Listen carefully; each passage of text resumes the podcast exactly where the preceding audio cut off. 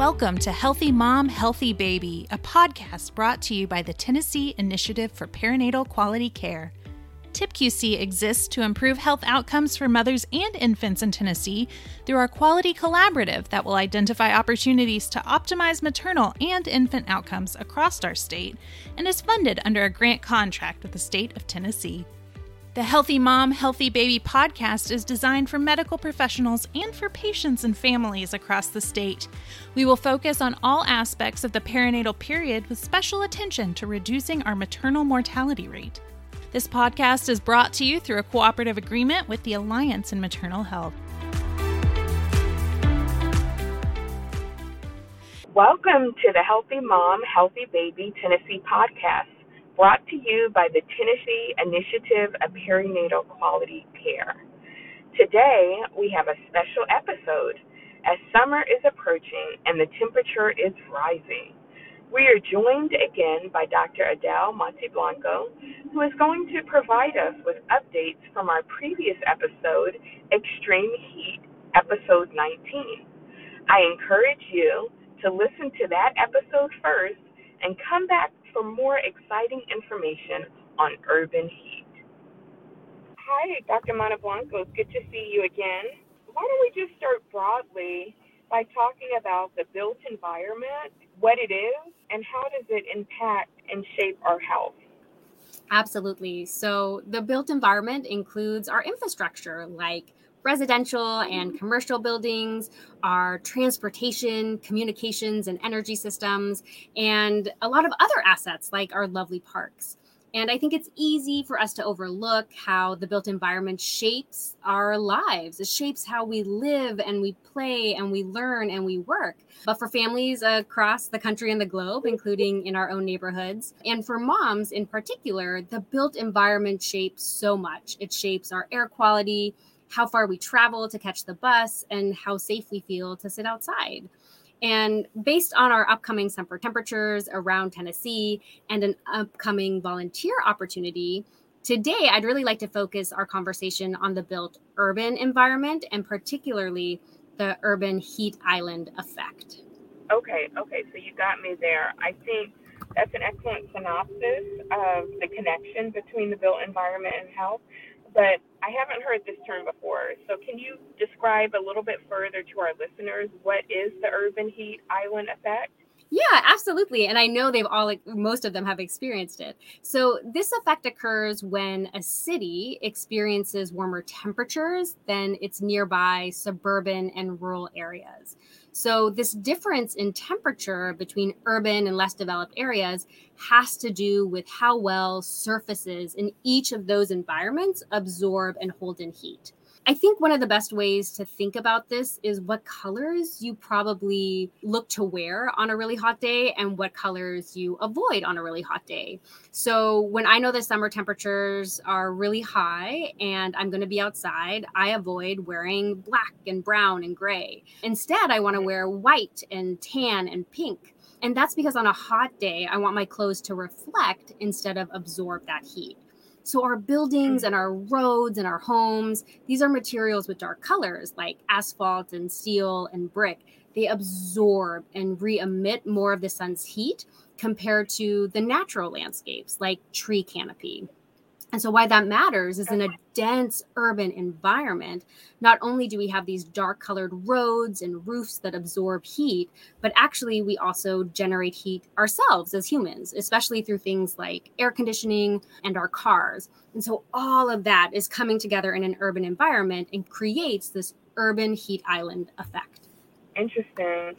And you may have alluded to this in our prior podcast, episode 19 but can you reiterate or go into detail of why the heat that you're describing is an issue for maternal and infant health? Yeah. So for anyone who is a parent, they have probably watched their infants and or their children be really uncomfortable or sluggish in the heat. Children are less able to regulate their body temperature compared with adults. And so that puts them at added risk for heat related illnesses. Plus, as, as is perhaps easy for your listeners to understand, infants and children have limited mobility and certainly limited control over their lives. And so children and infants are relying on others, on adults, to keep them cool and hydrated. And so all that, the physiological components, as well as just the fact that they're little and need our help, adds to their vulnerability. And regarding pregnancy, this is a research area that continues to grow, but we have about a decade of scholarly literature that concludes that when pregnant people are exposed to high temperatures that they are at an increased risk of a variety of adverse birth outcomes. Adverse birth outcomes that i know so many of your listeners are working actively every day to reduce and prevent. So outcomes like premature birth low birth weight and stillbirth I will also say that pregnant people are more likely to experience a variety of heat related illnesses than people who aren't pregnant. And there's even more growing evidence lately that heat exposure might be linked to other pregnancy complications like gestational diabetes.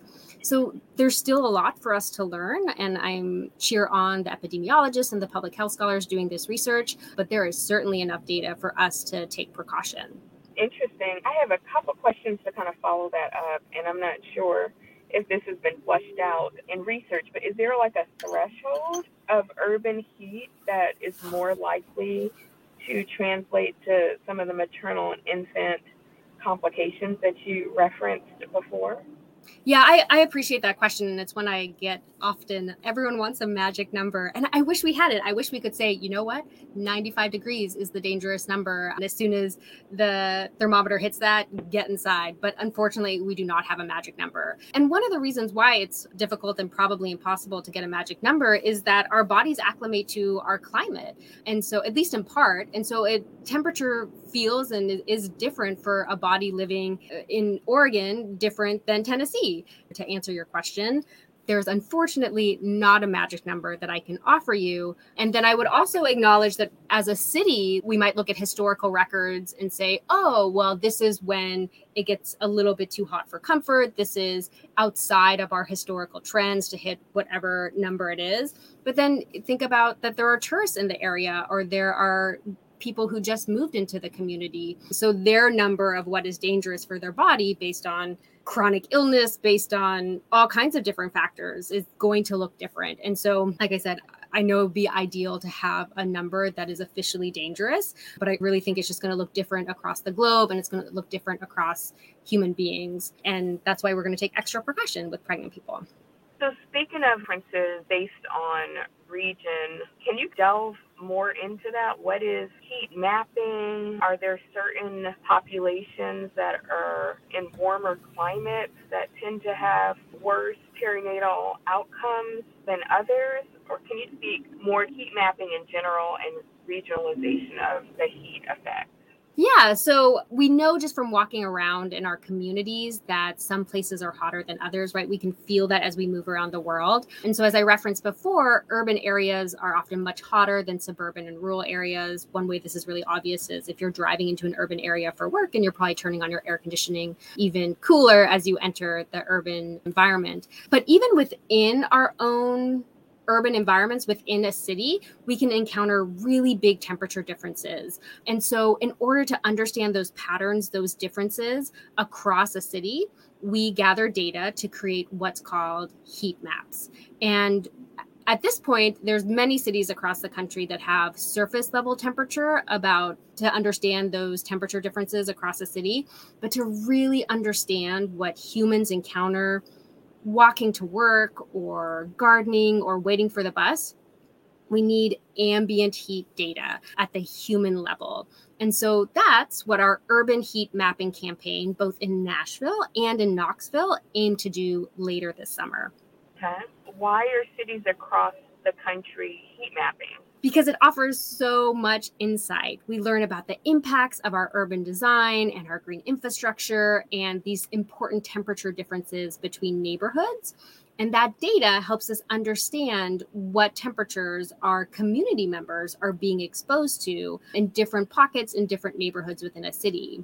I will also say that another really important part of this project is how we're collecting the data, and that's through community science. And that means our community members are helping us collect data in a real science project. Some of your listeners might be familiar with this method and tool of community science. It helps us democratize science because it mm-hmm. means we get to invite our community members to collect data and assess its conclusions. And so our community members in Nashville and in Knoxville get to play a part in collecting science that will shape city level policy and planning decisions around public health and urban environments, et cetera. And so we hope they jump on board. Is there a particular reason why Nashville and Knoxville were selected as the two Tennessee cities for the heat mapping project? Yeah, my bias would be that we probably put in stellar applications, but there were 14 US cities. There were 14 cities selected across the US. I think Tennessee is really lucky to have two. And I think there's probably a good reason why Tennessee got to. I mean, Tennessee is going to experience hotter temperatures in the coming decades. And that is going to shape everything. It's going to shape our economy and our agriculture and our health sector, our tourism, and it's going to worsen the urban heat island effect. And so we've been talking about this urban heat island effect. I want to acknowledge that it would happen regardless of the climate crisis, but the way the climate crisis is warming our earth, it exacerbates the urban heat island effect. And so Tennessee and much of the rest of the globe need to prepare for a hotter climate we have these beautiful and wonderful cities here, and we want them to be safe. In Nashville, in particular, we want to enjoy outdoor concerts. We want to go for a jog on the Greenway, and we want tourists to mm-hmm. be safe on Lower Broadway. And so, to do all that, we need to be prepared to support livable cities in this warming climate. And to do that, we need data. And what you envision the city being able to do with the data that's acquired from the heat mapping project? So, numerous cities have done this the last few years through funding by NOAA. And these cities in their past campaigns have used this data to develop heat action plans for their city, to add cooling stations to bus shelters. It's also an awesome opportunity to educate and inform residents and policymakers. And then I, am I'm an academic, and so I'm really interested in the ways that it informs new research. And so, with a research lens, I know I'm eager to see this data overlaid with maps like geographic features or land use patterns and even health disparities like ER asthma visits. There's going to be a lot of data to play with, and we can start looking for patterns. Absolutely. Very impactful, potentially impactful I hope that that's what your listeners hear that this is an opportunity for them to collect and contribute to a really important project in a city that they call home and help us prepare for a hotter climate in Nashville and in Knoxville. Absolutely. Okay, so you know, just for our listeners, can you kind of give us an idea of who the leadership team is that's leading these efforts and how you fall within the ranks of this important project? Yeah, so I can speak to the Nashville team, and we represent a diverse group of leaders from numerous sectors. We are led by Nashville's Chief Sustainability and Resilience Officer. Her name is Dr. Kendra App- and she is wonderful. We also have numerous university partners. I represent Middle Tennessee State University, for example. And I can't list every organization because there's quite a lot. So I do just want to bring attention to our amazing nonprofit partners and that includes the Adventure Science Center, the Cumberland River Compact, and Urban Green Lab. I know some of your listeners are familiar with their reach, which with their positive reputations and the huge contributions they offer to our community. I'll leave you with the last word to uh, encourage our listeners to really be a part of something that has the potential to be very impactful to our community and Tennessee families. Any last words from you to potential volunteers? In this short conversation, I just want to acknowledge that urban heat is really complex, and I wish I had some visual aids to offer your listeners. But one of the important takeaways about the urban heat island effect is that it looks different from city to city based on shade and the width of roads and the height of buildings. And so we really want volunteers to help us collect local data, data that's important to Nashville, data that's important to Knoxville. Because collecting this data means you can contribute to our understanding and the solutions to the urban heat island effect. Well, thank you so much again for taking time out to have this important conversation with me. And I hope that we can work together in the future to be part of the solution to some of these climate crises that no doubt affects Tennessee families. Absolutely. Thank you so much. Thank you for listening to this episode of Healthy Mom, Healthy Baby presented by TIPQC. TIPQC is funded under a grant contract with the state of Tennessee. Healthy Mom, Healthy Baby is brought to you through a cooperative agreement with the Alliance in Maternal Health. Do you have ideas for a future guest or topic, or even have a question you'd like answered on upcoming episodes? Visit www.tipqc.org and click on podcast to submit suggestions and questions to our podcast team. Make sure to subscribe to our podcast to be the first to know when new episodes are available. And find us on Facebook, Instagram, Twitter, and YouTube to stay in the loop with our active projects and other relevant news relating to perinatal health in Tennessee.